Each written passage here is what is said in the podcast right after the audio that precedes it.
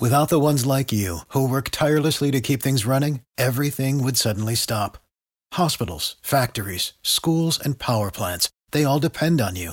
No matter the weather, emergency, or time of day, you're the ones who get it done. At Grainger, we're here for you with professional grade industrial supplies. Count on real time product availability and fast delivery. Call clickgrainger.com or just stop by. Grainger for the ones who get it done. Every team, every topic, everywhere. This is Believe.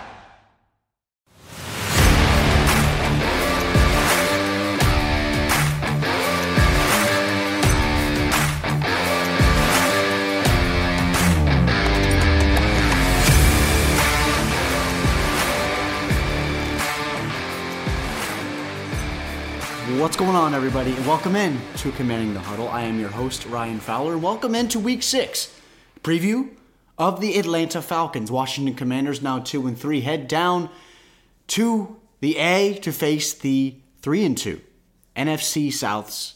Arthur Smith led, Desmond Ridder led, Bijan Robinson, Drake London, Kyle Pitts led Atlanta Falcons. It's crazy to think, guys, we're already in Week 6 but a massive matchup for the Burgundy and Gold this week, again, as they head down to the beautiful Mercedes Benz Stadium in Atlanta, a spot that has been extremely friendly for the Atlanta Falcons so far this year. There are only three teams in football with at least three wins at home. The undefeated San Francisco 49ers, who are 3 0 at home. The Kansas City Chiefs, who won last night against the Denver Broncos, they're 4 0 at home. And it is the Atlanta Falcons who have beaten the Packers, the Panthers, and they won last week in a close one against the Houston Texans by two, who are 3 0 at home. So this is not going to be easy for the Commanders going down into Atlanta this week. Expectations on Washington's side of the ball are up in the air this week, for me. I know this week has been centered a lot around Ron Rivera, Jack Del Rio, hanging the sign in Ashburn that says, Do your job. There's some questions around this roster right now in this organization as far as where the exact track and where they're headed in the near future. Is it a wild card berth? Is that the goal? Is it a division title? Is that the goal? Because at the end of the day, two and three, not terrible. It's not. Would I like to be five and zero or four and one? Yeah, of course. Three and two would be nice as well. But allowing over 140 points the last month of the season, and now three straight losses, especially how they lost last week at home by 20 in prime time at home, to the, at that time, winless Chicago Bears. You need some answers this week. You cannot go down to Atlanta and lose by two touchdowns and expect things to be okay if you are head coach Ron Rivera, GM Martin Mayhew, and Washington Brass, as they head next week in week seven, again on the road against the New York Giants. And say what you want about the New York Giants, but divisional games in the NFL are tough in general, and winning on the road in the NFL is extremely tough, no matter who you play. It does not matter. If you're new here, welcome. We are going to dive into the layers of the Atlanta Falcons. Not just looking at a depth chart and who the quarterback is with Desmond Ridder, and their sexy skill players that they got on the outside, headlined by Drake London and Kyle Pitts, two first round picks. We're going to dive into their offensive line. Are we going to see Kaleb McGary this week at right tackle? What they like to do schematically behind Arthur Smith's run heavy scheme? They're very unique what they like to do in the run game, then open up play action, some deep shots down the field. We're going to get into their defensive uh, schematics. Their front four, veterans along that front four with Grady Jarrett, David Onyemata, who they brought over from New Orleans to follow their defensive new defensive coordinator, Ryan Nielsen. Bud Dupree is a veteran in this league who gets off the edge for them. Some young players in the secondary. We're going to get into everything the Atlanta Falcons and how Washington can go in there this week and give them their first home loss and get back on the right track that they have to. Because if they leave Atlanta at 2 and 4 with two divisional games coming up next week against the Giants, and then you host the now, the right now 5 and 0 Philadelphia Eagles. It's tough sledding with a lot of tough games to come on the schedule. So let's get into it here. Bottom line, ladies and gentlemen, it starts as always at the quarterback position with Desmond Ridder, a guy they took out of Cincinnati on day two in 2022, the same draft that Washington took Sam Howell on. So they were both down at the Senior Bowl in Mobile down in 2022, getting live eyes on both of those guys to where this quarterbacks really didn't separate themselves down there. Actually, quarterback Malik Willis of Liberty, who's now at the Tennessee Titans, hasn't received a lot of opportunity there. He was the best quarterback at that event, uh, again, in the early portions of the winter in 2022. But now these guys are in year two already of the NFL, and Desmond's first opportunity to really be this guy that has the keys to the offense of Arthur Smith's attack. And when I dove into Desmond Ridder's film, especially the last few weeks, and what I saw last week against the Houston Texans, he is becoming more confident under center. And what I look for in a young quarterback, as far as what I can see in their conviction and their confidence and their poise, is you just watch a guy's back foot for a quarterback that is, again, young in this league and learning the ins and outs and getting their feet wet at the NFL level. If they're sitting in the pocket and they're finishing their one, three, or five step drop, and their feet are bouncing. They got some happy feet. They're not really sure what they're looking at. They're quick to tuck and run or quick to tuck and take a sack or not to get the ball out of their hands. Desmond Ridder, from what I saw against Houston, he is dropping back, sticking that back foot in the ground, and ripping throws. He's throwing guys open over the middle of the field. There was a really nice throw um, in the early portions of that ball game to where he hit a tight end over the middle of the field. Henry To'oTo'o, a rookie linebacker for the Houston Texans, was right on him, but he threw it to the back shoulder over the middle of the field to throw his receiver open. When you see a young quarterback start to throw receivers open when they technically in the textbook of quarterbacking, they aren't open, that's progression. That's evolvement of the quarterback position. We've seen that from Sam Howell already, which is excellent to see.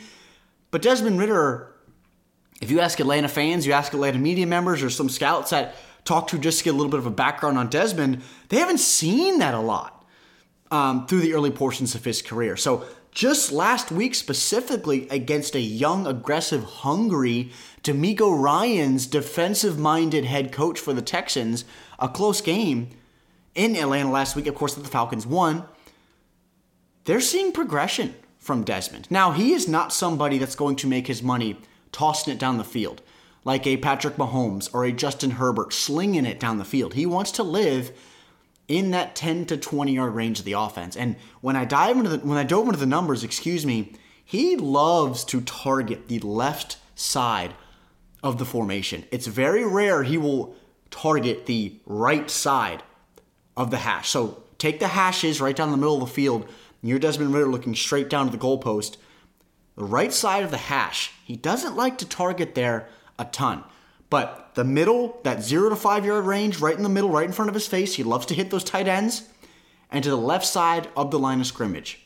He loves to target that side. So 0 to 10 yards, 10 to 15, and 20 plus to take his occasional shots.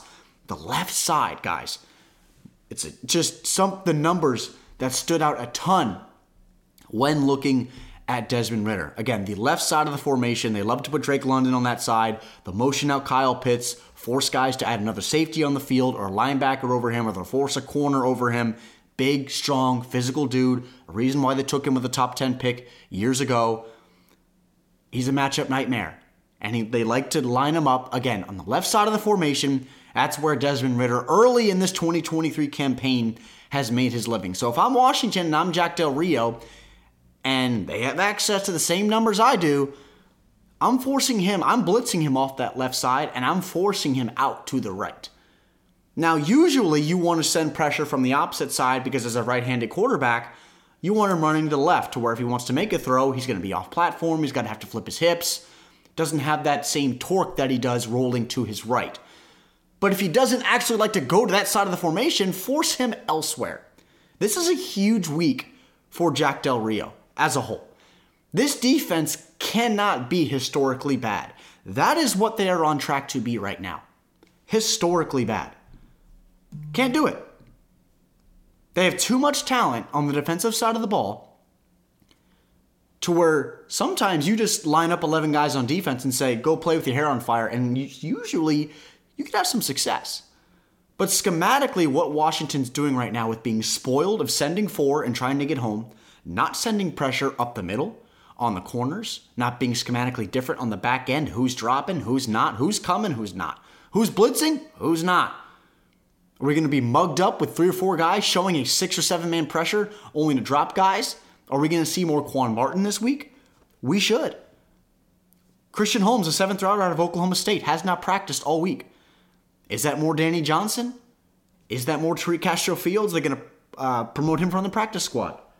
We will see. Manuel Forbes benched last week. Rough two weeks against DJ Moore and AJ Brown. Again, his last two outings. He's going to have to learn under fire, and he has. But the concerns that we've had over Emmanuel Forbes the last two weeks and what we've seen were the concerns that we had when he came out of Mississippi State. It's trusting his technique and its play strength at the top of routes against bigger, stronger, faster receivers at the NFL level because he's, ta- he's covering wide receiver ones at the highest level of the game. He's not covering guys at Florida or Mississippi or at LSU or Vanderbilt or Missouri. It's just, it's different. It's a different level. And he's quickly been embarrassed these last two weeks. And for me, I think it's going to be good for Emmanuel. I, I really do. I think he has a lot of talent. The talent is there. He does have to get stronger. That's something that we know. Not asking him to bulk up to where he loses a lot of that fundamental flexibility and power and speed that he has specifically in the lower half to generate just a high level athletic profile to where he can go vertical, he can elongate his stride and catch up to guys on the outside with 4 3 speed. He can go over the top of guys, he can fight through the hands of players, but setting the edge in the run game, an effort to do so there needs to be improved. Not being pushed off routes, not getting too instinctive with your eyes, double moves against Philadelphia all day long. The Bears game took over the top with DJ Moore. Yards after catch, coming downhill with patience, not being a bull in a china shop. We're going to see him this week. You cannot have a first round pick, and now five weeks into it, now moving into week six, can't just bench the guy. Wouldn't look good if you're Martin Mayhew taking these guys on draft day. Manuel Forbes, your first round pick, and Quan Martin as your second round pick. Really, Quan, not a defensive snap through five weeks. Can't happen. Manuel Forbes has to be better. And he's going to play this week. Does he play 80% of the snaps or more that we've seen? I don't know. Is he more in that 50 to 60 to 65 range? Possibly. But behind him, looks like the top two corners are going to earn the most snaps this week are Kendall Fuller and Benjamin St-Juste. Then it's Danny Johnson. Then it's guys like Tariq Castro Fields. This Atlanta Falcons group has guys. Desmond Ridder can hit guys over the middle of the field. He can zip it a little bit, and he's playing with confidence. He is somebody from the quarterbacks that we've seen so far early in this year, from a mobility perspective, he's a lot like a Josh Dobbs from, from the Cardinals, excuse me. He is somebody that wants to make his money inside the pocket. Not saying he isn't mobile, he is. He can run. He had a rushing touchdown last week on a really nice RPO fake jet motion look that they ran to the left side of the formation. Again, last week against the Texans at the goal line, and he scored. He can run. He is plenty mobile if he has to tuck and run, but he wants to make his money inside the pocket. So that is Desmond Ridder, what we're going to see from him this week. Young kid, a lot of talent, good arm, smart, mobile, tough, and will keep this Atlanta team in ball games. If Washington just wants to rush four, he will sit back and dissect this defense. I promise you that. They have to get after him this week. The easiest way to create turnover worthy plays in the NFL, no matter if you're a first year guy or a 10 year guy, is to create pressure.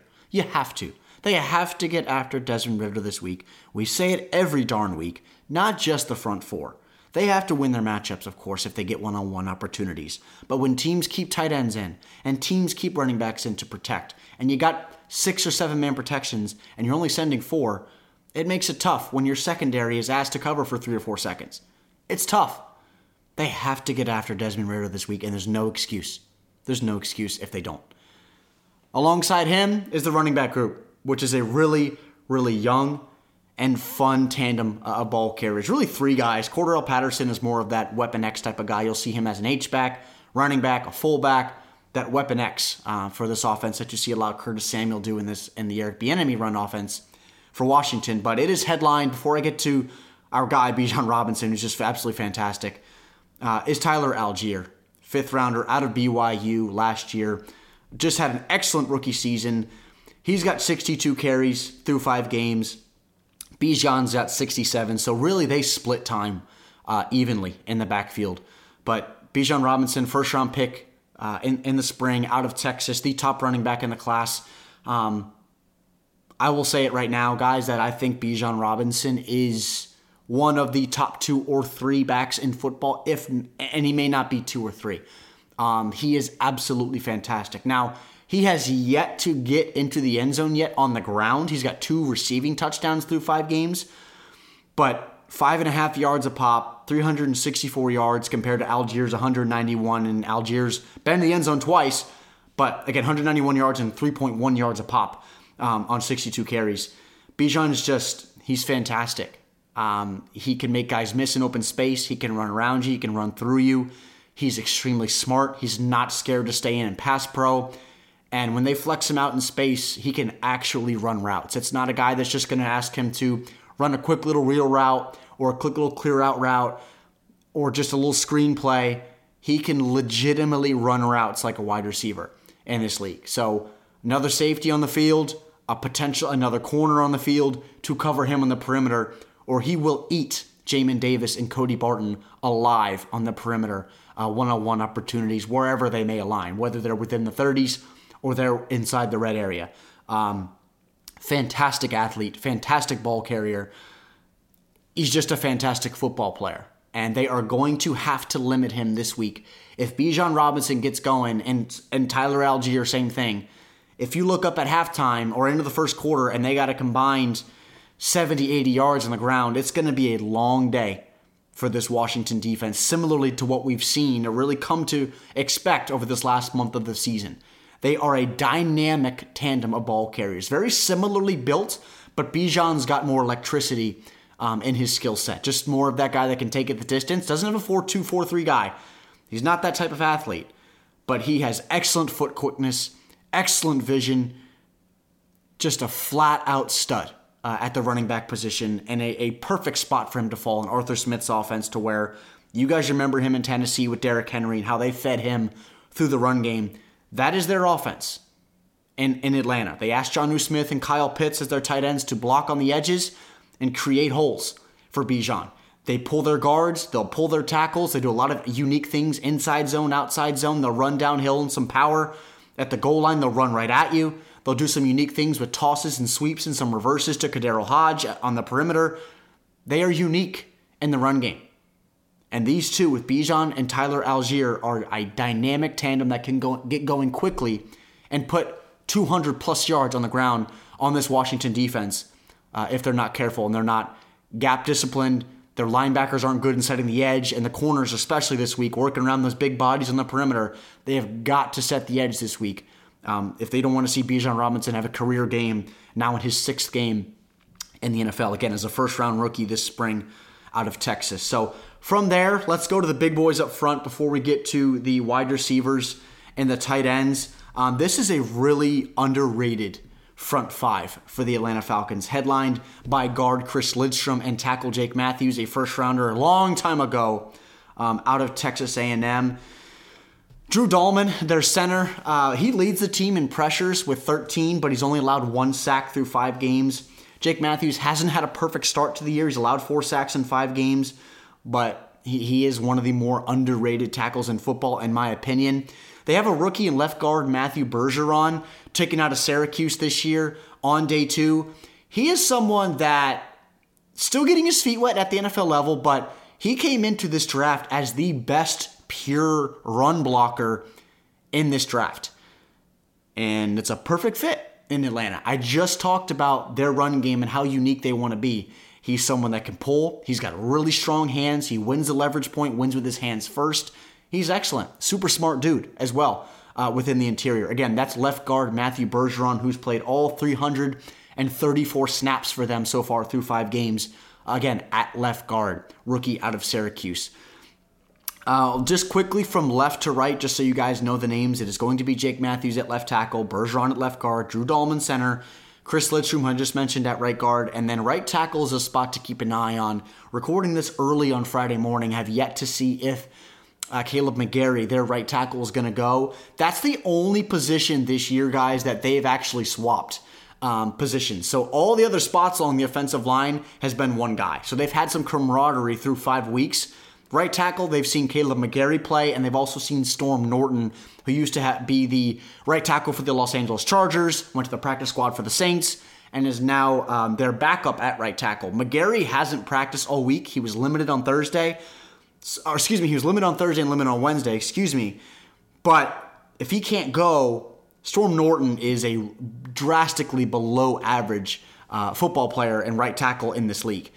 So Montez Sweat, Chase Young, potentially getting Efe Obada back this week. Happy to see him healthy. They have to eat one-on-one opportunities, and I'm sure they'll give him help with a tight end and running back on that side, which is good because you take away another skill player. But the edge guys for Washington this week are going to have to be good, right? I, I just mentioned Jake Matthews, four sacks in five games, and if McGary can't go, even if he isn't 100 percent they gotta win. they gotta win those one-on-one matchups. They gotta win uh, those one-on-one matchups. So that is their front five. Uh, again, really underrated, specifically with Chris Lindstrom. He's been fantastic since he entered the league as a first rounder out of Boston College back in 2019. And again, Matthew Bergeron as a day two pick out of Syracuse last year, early second rounder, really good young ball player that's that's really gotten his feet wet quickly um, for this Falcons offense. From there, Let's move to the athletes on the perimeter, but first we'll start with their inline guys that more so flex weapons, but Kyle Pitts and Jonnu Smith. Um, they also will roster MyCole Pruitt, who you may see a little bit of, number 85. They brought him over from Tennessee. Kyle Pitts, guys, um, finally got going. I know you fantasy guys out there were happy if you have Kyle Pitts on your roster. Probably not going to want to see him go off this week, though. Um, near 10 catches last week. 87 yards against the Texans. Dynamic over the middle of the field, can stretch the seam like a wide receiver. They put him out on some screen plays. Dynamic in, open, in the open field, can run routes like a receiver. He's really changed the vision and how people scout the tight end position and how they insert them in their offense since he came out of Florida a couple years ago as a top 10 pick um, in that Trevor Lawrence draft as the fourth overall selection. He is electric. He is as athletic as they come. He can block his tail off as well. Now, he's not a dominant inline blocker. They don't ask him to be a further extension of the line. But he is a matchup nightmare for any defense in football. There is not a linebacker in football, maybe Fred Warner with the San Francisco 49ers as the lone linebacker in my mind that can cover him one on one, or at least stay hip to hip with him. But it's really been Jonnu Smith, guys, as their leader in the tight ends room through five weeks. Kyle Pitts again finally got going against Houston Texans last week. He's still second on the team in targets with 30, but he's only caught 18 balls for 208 yards, uh, hasn't gotten in the end zone. They've only thrown four touchdown passes through five weeks, so it's less than one a game. And it's Drake London with two, and it's Bijan Robinson, running back, with two. So Kyle Pitts, again, John Smith, Mack Hollins, who we'll get to on the outside, KhaDarel Hodge, MyCole Pruitt, Scotty Miller, none of those guys. Cordarrelle Patterson, none of those guys have gotten in the end zone. It's just Drake London and Bijan Robinson. But as unique as they get with their 12 personnel, again, one running back with two tight ends with Smith and with Pitts, they can run right at you. They can pop play action over the middle of the field and just get the ball in the guy's hands seven yards away from the line of scrimmage and create in space. Not like Washington's tight ends to where it's five yards, turn, catch, fall. It's five yards, turn, make a guy miss, make another guy miss, outrun a guy's angle, and now we're 20 yards down the field. That is what both Kyle Pitts and Jonnu Smith can do for this offense. So they're going to be a massive, massive focal point for Washington's defense this week. And in my opinion, I'm focusing on shoring up the box and shoring up the fringe areas of the defense before I'm ever worried about Drake London and Mack Hollins this week. I know Drake London, we're going to get into in a sec, big body, can go vertical over the top of guys.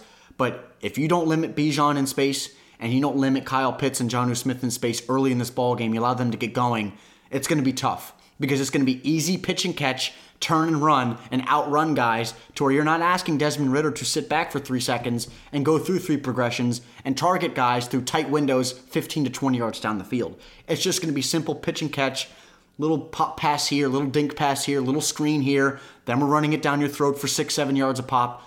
That's the offense for the Atlanta Falcons that churn clock, not a big chunk play team. They just want to churn clock, pop some play action, take an occasional shot 20 to 25 yards down the field. And it's headlined by, again, Bijan Robinson, Jonnu Smith, and Kyle Pitts at running back and tight end. So now we'll get into the receivers room. Drake London, as I just mentioned, he leads their team in targets with 31. He's only caught 17 of them. He's only caught nearly 50% of the targets, 204 yards again, and two touchdowns, about 12 yards of reception for him. Former first rounder out of USC, battled a calf injury during his time with USC in his final season, but he's been fully healthy really for the Atlanta Falcons since he entered the league. Uh, dynamic athlete on the outside, not overwhelmingly big. He doesn't have a AJ Brown, that big bulking type of of frame that you see um, from a lot of these bigger guys. But he is a fantastic receiver that understands how to run routes, separate, and to again go over the top of any corner, whether you're 5'10 Kendall Fuller or a 6'1, uh, 6'2 Benjamin St-Juste with with long arms. I expect Benjamin St-Juste to get some some reps this week over Drake London. I, I Kendall Fuller has been really good, um, but you know he doesn't have the athleticism that he once had when he first entered the league out of Washington for Washington out of Virginia Tech. Not that same type of athlete. But Drake London, 6'4", over 210 pounds. Again, top 10 pick last year out of USC. Just a really athletic young kid. Um, this is an offense that is littered with them. I just mentioned Kyle Pitts, and I talked about Bijan Robinson a ton. That's three guys. That's their three focal points within their offense. As good as he is in the red zone, just throwing up a fade ball, he's got a 40 inch vert or 40 inch plus vert. He can go over the top of you and really good hands as well. He's not a body catcher, doesn't catch everything within his frame, right across his chest plate. He has great hands, able to extend away from his frame. His catch radius that you'll hear in scouting, he, just excellent. Guys, he's an excellent young receiver in this league. And you could say that he hasn't had a lot of opportunity because of Desmond Ridder under center. But I mean, every single week, you look at week three, six targets, seven targets next week at Jacksonville when they played in London, and then this past week at home, nine more targets. So he is heavily featured in this Falcons offense as he should because the other receivers around him and Mack Hollins, big body out of they took, got brought him over from, from the Vegas Raiders, uh, and they just traded for Van Jefferson from the Rams. I'll get into a second. And KhaDarel Hodge is more of that inside outside special teams type of guy that they brought over from Detroit this offseason. So the focus for me is Drake London. Mack Hollins, a big receiver, gets some opportunities down the field. and stretch his legs a little bit. And it's Van Jefferson, another big body, about six one and a half, over 200 pounds, who they just traded for this week for really some jelly beans. Late day three picks from the Los Angeles Rams another big body on the perimeter, and another target for Desmond Ridder. We will see how much he's involved in this game plan this week, but he's wide receiver three for this offense quickly. They struggled before they brought in Van as far as who the pure receivers were on the outside because it was really Drake London and nobody else. Again, tight ends and running backs with this offense. But now that they have Van Jefferson, who was really caught in that behind Cooper Kupp, behind Puka Nacua, and behind Tutu Atwell, had a breakout season for the Rams early in 2023 as a former high round pick out of Louisville a couple years ago. Van quickly became that wide receiver four and wide receiver five alongside Ben Skowronek in Los Angeles. So now he's in Atlanta. He's going to get an opportunity to play. Again, we will see how much he's on the field. I'm thinking maybe 20 to 30% of the snaps, maybe. We will see. But a big body that I think will get some opportunities this week. So they got some big boys on the perimeter for Washington secondary to counter. So that is the Atlanta Falcons offense. Again, headlined by the big names to focus on quarterback Desmond Ridder, tight ends Kyle Pitts and Jonnu Smith, running backs Bijan Robinson and Tyler Allgeier, linemen Chris Lindstrom at guard, Jake Matthews at tackle, and Drake London, wide receiver. Uh, number five on the outside, a former first rounder out of USC that is a dynamic athlete, uh, specifically in that 10 to 20 yard range of the offense. So now let's flip over to the defensive side of the football. And this is where I expect Washington to score some points this week, guys. Um, I do think they'll be able to score some points this week. Um, look, I said the same thing last week against the Chicago Bears. They scored just 20. Um, for the longest time, if you guys have followed the Burgundy and Gold, that 21 point mark has always been huge for the Burgundy Gold. If they don't get there, they usually lose games. If they usually get it and then get that 24, 25, 26, they win football games. But if you're allowing 35 plus a game, it's not going to matter, right? But I do think that Washington will score points this week. Um, they brought over some veteran additions along this defensive front. Grady Jarrett is the headliner at nose tackle. Really good young player, has been since he was a late day three pick, all the way back in 2015. He's been excellent for a long time. He's one of the best interior defenders in all of football. Um, so Nick Gates, Sam Cosmi, and Saahdiq Charles going to have their work cut out again for them within the interior. They brought over Calais Campbell, big body, uh, defensive end, not the same athlete he used to be years ago in Baltimore, but a veteran, uh, a leader, has seen it all along the defensive front, just a humongous body. Um, for Sam Howell to throw over as well. The guy's about 6'8, big dude uh, at defensive end. When They run that 3 4, so you see a lot of guys rotating in. They'll have some three man fronts. They'll also show some four man fronts, five man fronts, some six man fronts. They'll show seven man or eight man boxes. They'll be very unique within their front seven because they do have some young athletes at the second level. But for now, we'll stay along the defensive front. Again, I mentioned Grady Jarrett and Calais Campbell. They also brought over David Onyemata, a veteran, uh, followed their defensive coordinator Ryan Nielsen over from the New Orleans Saints. He's been really good um, for them thus far through five games. Um, they don't have a ton of sacks, uh, again, through five weeks, but they're, again, a veteran group that really feeds off each other um, within the defensive front. If some if the guy's playing well, another guy's going to pop off. Another guy's getting doubled, a guy's usually going to win his one-on-one matchup. Um, but if you look at them from a numbers perspective, Grady Jarrett leads them in pressures. David Onyemata is right behind him. Um, sack wise, again, only one guy has multiple sacks. One guy, and that is Onyemata. Troy Anderson has a sack. He's currently out. Uh, Kaden Elliss, linebacker, has a sack. Lorenzo Carter is an edge rusher. He's more that depth rotational guy. Grady Jarrett and Bud Dupree, who's on the other side as an outside linebacker, veteran again in this league, spent some time recently in Tennessee, now in Atlanta. A lot of veterans along this front four. Uh, it's going to be a veteran on veteran matchup really within the trenches this week. Not a lot of young studs. Um, again, within these defensive trenches. I mean, Charles Leno's a veteran, Andrew Wylie, Nick Gates, Sam Cosmi. Now you can consider him a veteran now in year three. And Saahdiq Charles has been around. And I just mentioned Atlanta's front. So a lot of guys have seen a lot of stuff on either side of the ball, and Washington has got to win the trenches this week because Brian Robinson is a key, as he is every week in this football game. You do not want Sam Howell dropping back 35 plus times every single week to try to keep you in a football game. That that was the game script last week. Obviously, you're chasing that ball game for the full 60 minutes. Um, Washington came off the bus last week and they they found themselves down 20. That's really what it was. This week they can't have that. It's on the road. Again, it's tough. Atlanta's going to be fired up. Mercedes Benz Stadium can get loud. Atlanta is a sports hungry town. They're passionate. Now, they are not the same roster that they had when they had Matt Ryan sling it to Julio Jones. But this is a team that's had they've given them a lot of reason for confidence and optimism in Atlanta. NFC South that's really surprised some through the first month of the season. I know the Carolina Panthers have struggled with first round for first overall pick Bryce Young. They're working through their rebuild. But the Buccaneers have had some success, as have the New Orleans Saints, and of course, again, the Falcons are three and two. So there's been reason for major optimism now a month into the season.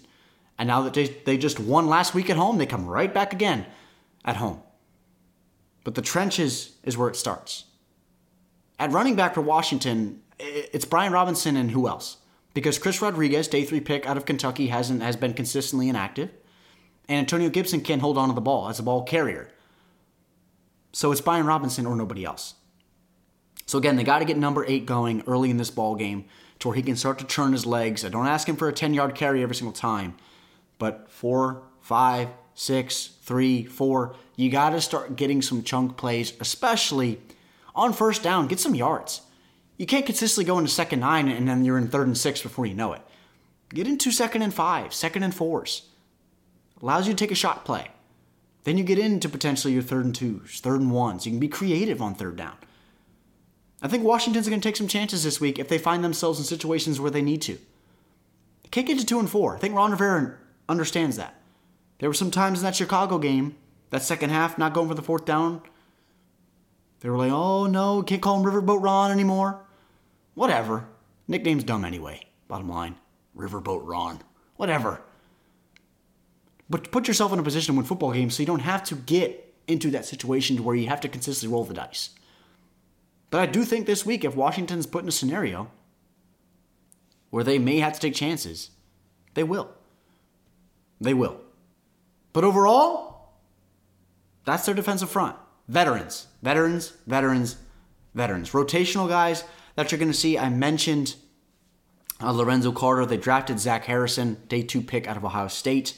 Um, Albert Huggins and Eli Ankou are their rotational nose slash defensive tackles. DeAngelo Malone's a really fun athlete. They took him in the third round last year, 2022, out of Western Kentucky. He was also a guy that they took out of the Senior Bowl. Man, just a fun, fun, fun athlete um, at his size. Just looks like a damn tight end. Looks like Kyle Pitts. If they were to switch jerseys, probably wouldn't know who they would who they were with the helmet on on pads. But DeAngelo Malone's a really fun young player. Again, number 51 out of Western Kentucky, uh, moving into his second year. Uh, Arnold Ebiketie, guys, they play. He'll line up at that right outside linebacker spot, uh, right next to Nate Landman and Kaden Elliss, are their inside linebackers, who've really kind of outplayed their value as the at that linebacking spot. Again, Kaden Elliss came over from New Orleans, and and Nate Landman, Nate Landman, excuse me, former UDFA out of Colorado last year. Um, but Arnold Ebiketie, guys, second rounder last year out of Penn State, so they were edge rusher and linebacker heavy last year. They took Troy Anderson out of Montana State. Uh, and then again, Arnold Ebiketie and DeAngelo Malone. But Emma Ebiketie was out of Penn State. And we saw him last year when Atlanta came into town. The spin move that he put on Sam Cosmi. If you don't know what I'm talking about, I put it out on Twitter last year. Just look it up and you'll see the type of juice and type of twitch that Arnold has off the edge. Has not been able to put it together a ton yet. Um, but again, early in his career, really that DPR mold. He's just uh, just a really dynamic athlete that consistently they see come out of Penn State. Um, not huge comparatively to Calais Campbell, right? That will live on that defensive front as that 3 4 defensive end, that bigger body. He's about 6'3, about 250 pounds, is what Arnold, Arnold Ebiketie is. Um, twitched up, dude. Twitched up. Can win the outside shoulder, can spin to the inside, can have some sneaky power with his hands, and can absolutely run the edges um, and set the edge in the run game as well. So he's a really nice young player that this Atlanta Falcons defense, now again headed by Ryan Nielsen in his first year as DC, um, there in Atlanta. They got some young pieces. So I just mentioned again Nate Landman and Kaden Elliss are their linebackers as we move back to the secondary to where they got some bodies, folks. They got some bodies. AJ Terrell, first rounder out of Clemson back in the COVID year, is one of the more underrated corners in all of football. They traded for Jeff Okudah this offseason, former top five pick of the Detroit Lions out of Ohio State. He looks the part, 6'1, over 200 pounds, just hasn't figured it out yet. Technically, has not figured it out at the NFL level. Was out early in the year, missed the first two weeks, came back, was really first targeted last week against the Texans, where he gave up two catches for 35 yards on two targets. Um, so that is their two, two outside corners, is Terrell and Okudah. Their nickel corner, Dee Alford, former UDFA last year, really good player. Um, I know he's been tested a ton in the slot. He's got the most targets against. He's by 10, excuse me, by 11 targets. He's the most targeted Atlanta Falcons defender. But he lives in the slot. He can set the edge in the run. And the thing about what it, what impresses me most about Dee Alford is his ability to set the edge uh, again in the run game. Um, not the biggest guy in the world. He's about 5'10, 170, 175 pounds soaking wet. Small school kid out of ten, and not at Tennessee, in a, small school in Tennessee called Tusculum. Really, really small school guy um, that's come into the NFL and earned an opportunity. And he is, I just love stories like him. You know, it reminds me a little bit of Danny Johnson to him. Lives in the slot, provides some special teams value for you. Just a dog. Will light you up, plays the violence behind his pads, even though he's not the biggest guy in the world. And he'll he complements Terrell and Okudah on the outside extremely well again, within the inside. So Curtis Samuel, Jahan Dotson, we see sometimes reduced inside. They're going to have their work cut out for him in that, inside that contact window to where Dee Alford makes every rep personal, and he makes receivers work to get off the line of scrimmage. Again, he's not 6'2, 6'3 with 32s or 33s for arms. He's just tough as nails. And he understands and trusts his technique. He's good at it. He's excellent in the run game. Guys block it on the perimeter. They want to run some outside zone with Brian Robinson or get Antonio Gibson in space. He will quickly shed a block and blow it up in the backfield and blow somebody off their feet. That is Dee Alford. Really good player and really underrated um, in this league. As we take a step back, their safeties are Richie Grant, former second round pick out of UCF, and Jessie Bates, their high priced free agent signing coming over from the Cincinnati Bengals this year. One of, if not the premier free safety in all of the NFL. He's been fantastic for this group. He can roam hash to hash, he can extend sideline to sideline. He's a ball hawk, he's got excellent instincts, just extremely smart um, within that third level. Grant will more so live at the second level. If you guys remember Karl Joseph from West Virginia, a hard hitter, live in the box type of athlete. Got some Darrick Forrest to his game, but I think Darrick right now is a better player than Richie Grant is, even though Richie again was taken in round two and Darrick was taken on day three. That is that's their safeties. But again, Richie's going to live um, in the box. Rotationally, they took DeMarcco Hellams out of Alabama late on day three, and also in the corners room, but he provides some versatility at nickel as well and on special teams. Guy I really liked in this class, and that is Clark Phillips. Hasn't had a ton of work so far through five weeks, but he again he can play the slot, he can play outside. He did so at Utah, and they took him uh, early on day three. Again, fourth rounder out of Utah. That is Clark Phillips III, a really fascinating young player. Uh, really good coverage instincts, really good hands. Just understands what to do, flat out in man or in zone, understands where his landmarks are, not afraid to come up and make plays in the edge in the run game. So this secondary, although it's not considered one of the best in football, with Jessie Bates and AJ Terrell, they got two flat out studs in the perimeter. So baiting Sam Howell, they will do that. They will try to make life hell for Sam Howell this week and force him into throwing that may look like a window that's open, and it's not. So Sam Howell's got his work for out, cut out for him if he wants to target these guys, specifically Bates over the top and AJ Terrell, whoever he's on, whether it's on Terry or Jahan or Curtis Samuel or Dyami Brown. I don't expect him to travel. He could. Um, we saw a little bit last year when he traveled with Terry, but they traded for Jeff Okudah for a reason. He looks healthy, most likely going to play upwards of 85 to 95% of the snaps this week. Again, they brought him in for a reason. But if AJ Terrell's locking down number 17, then they're going to keep him there. And they're just going to ask Jeff to slot on the opposite side wherever Terry does not align. So that is the Atlanta Falcons. Um, for you guys that love special teamers, their punters, Bradley Pinion, Younghoe Koo is their place kicker. One of the better young kickers, really, in all of football, super consistent. Their punt returner is Mike Hughes. And their kick returner is Cordarrelle Patterson. Again, I mentioned him on offense, that Weapon X. He'll line everywhere and do a little bit of everything for this Falcons group. So, guys, that is the Atlanta Falcons. Again, 3 and 2, currently competing for the lead in the NFC South. They're young, specifically on the offensive side of the ball. They're hungry, they're aggressive. They can run downhill and they can pop it over the middle. They got athletes on the perimeter. This is not a bad football team. And quickly, Washington has had a reality check, right? After three straight losses. So going into Atlanta, they got their work cut out for them this week. So Bottom line, I'll have an episode out for you guys on Monday morning, win, loss, or tie to the Atlanta Falcons. Hoping it's a win. Gotta gotta get back on track. For the Washington Commanders, have got to get, get back on track with two divisional games coming up in back to back weeks. Of course, in week seven and week eight. Got to get back on track. Sam Howell, I expect him to rip it. I expect him to be confident. But it really starts with Brian Robinson in this front five. And it starts with pressuring Desmond Ridder and being gap disciplined in the run game against these weapons that they have. This is an offense that can sputter like they did earlier in the year and score 10, or they can light it up and they can score 30 plus quickly. And I'm sure that they're excited playing at home and seeing what Washington's defense has been unable to do against any defense the last month of the year. I'm sure they're confident right now. I think it's going to be a tough ball game. I think it's going to be a, a bounce here or there that wins this football game. I think it's going to be tight. Not easy to win on the road. But I think Washington should and, and they have to absolutely come out with some fire this week. Cannot look up in the first quarter and you're down a touchdown. You look up at the, at the half and you're down two, two touchdowns. I, I can't see it. I, I, you cannot have it this week. Cannot have it. So good football team on both sides of the ball, but as is Washington, they got talent. Now they have to execute, and this is a huge moment when they look in the mirror and say, "What are we as a football team?" They go down and win Atlanta this week and get back to 500. I know that's what we've ex- come to expect with Ron Rivera, sub 500 to 500 football. But this is a game against a up and coming team in the NFC where they have to make life hell on Desmond Ridder, a young quarterback in football still trying to figure it out.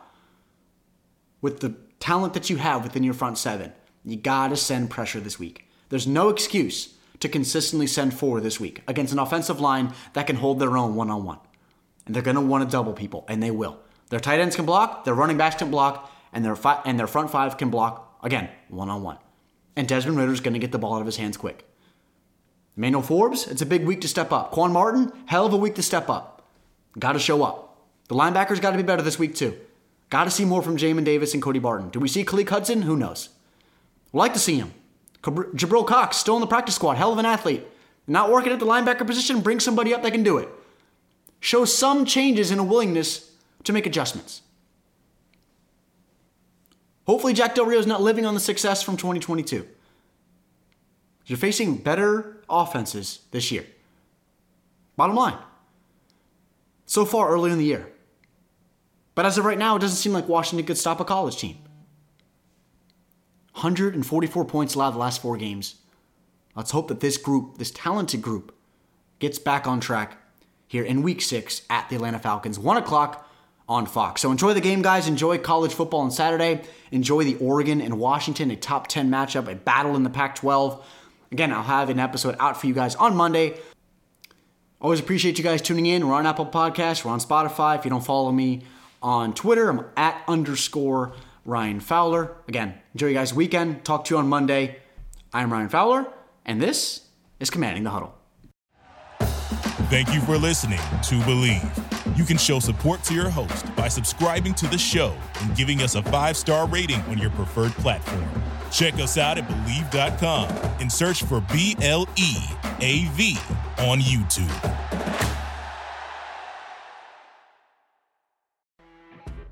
You know, when you're listening to a true crime story that has an unbelievable plot twist that makes you stop in your tracks? That's what our podcast, People Are the Worst, brings you with each episode. I'm Rachel. And I'm Rebecca. We're identical twins who love true crime cases that make you say, didn't see that coming, and we hate the people responsible for them. Listen to People Are the Worst now on Apple, Spotify, or wherever you get your podcasts.